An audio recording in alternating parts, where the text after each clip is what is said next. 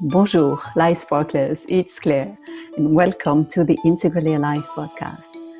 Practical wisdom and tools for unconventional humans to embody their unapologetic self and create a life of freedom and joy. As usual, you can find show notes and resources on the website integrallyalive.com. Can words change your life? And this summer, I was at an event and heard the story of a woman who shared on stage how she overcame depression and wanting to kill herself. And it's very brave to do that on stage because it's not nearly as talked as much as we need to. I mean, depression and suicidal ideation are well spread in our society today, and no one's really talking about it. There is a really big stigma on it. So I was really impressed and thankful and when she came off stage and she sat just right me, like next to me, I turned to her and say thank you, and especially bravo for her courage, expressing that I know how difficult it can be to talk about suicide, especially on stage. She looked at me with surprise and answered she never thought about her story as suicide. Now, I was surprised. I mean, you would think that, you know, killing yourself, suicide, isn't it like the same thing? Well, apparently not. And no, it isn't. And it's not that obvious. So, this is a quite a dramatic example, but we do this all the time in our life. We use words to make the situation sounds more, you know, acceptable.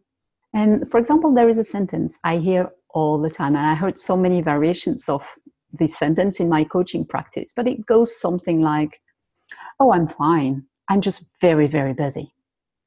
Okay, then you don't need much help. I mean, everything is under control, right? Or the illusion of control. And in my life, a word I used a lot was tired. And I came to realize that sometimes I was tired and I needed some rest. And sometimes something was wrong. And my tiredness was a sign that I needed to change something.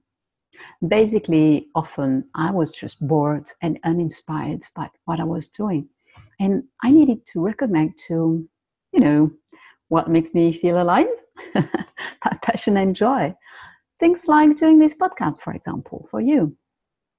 So I had this elephant in the room and it was hiding behind tired. The thing is, until I called it by its real name, nothing I would do would change the situation. Of course, because nothing I could do to resolve being tired would solve being uninspired. It's just not the same thing. And actually, it was quite the opposite, even. The more I would rest, the more I would feel uninspired, right? And that sounds logical when you take a step back and you look at it. So I learned to recognize it. And today I know that when I feel that kind of tired, I need to look at the elephant behind. Where am I uninspired? Where is something off my life? I can do it even before it has grown so big, I just can't ignore it, you know? And the sooner the better. So, does this ring a bell to you? Do you have a word hiding an elephant? And what I'm really talking about here is awareness. Awareness is the key to any transformation. I mean, it's the first step. Unless you say hello to the elephant in the room, it's not going to move. It wants love and attention, like everyone.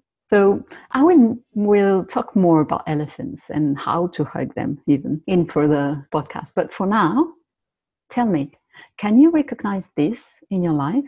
And maybe it's not you, or maybe it was in your life before, and now you know it, like the word tired, I learned to recognize. Or maybe you know someone and you can see their elephant and you can see the word, and probably they won't. So, can you see any word any elephant is hiding behind? I'm curious. And that's it. That was your weekly dose of fierce love. A mix of love and brutal honesty. Boom! Life just got easier. Don't thank me. Thank you for showing up to your unapologetic self. You like it? Great. You want more? Subscribe. so you get your weekly dose. You want even more? Hop on my socials and share your thoughts and comments. I love to read them and reply with fierce love. Stay tuned for the next episode. Au revoir.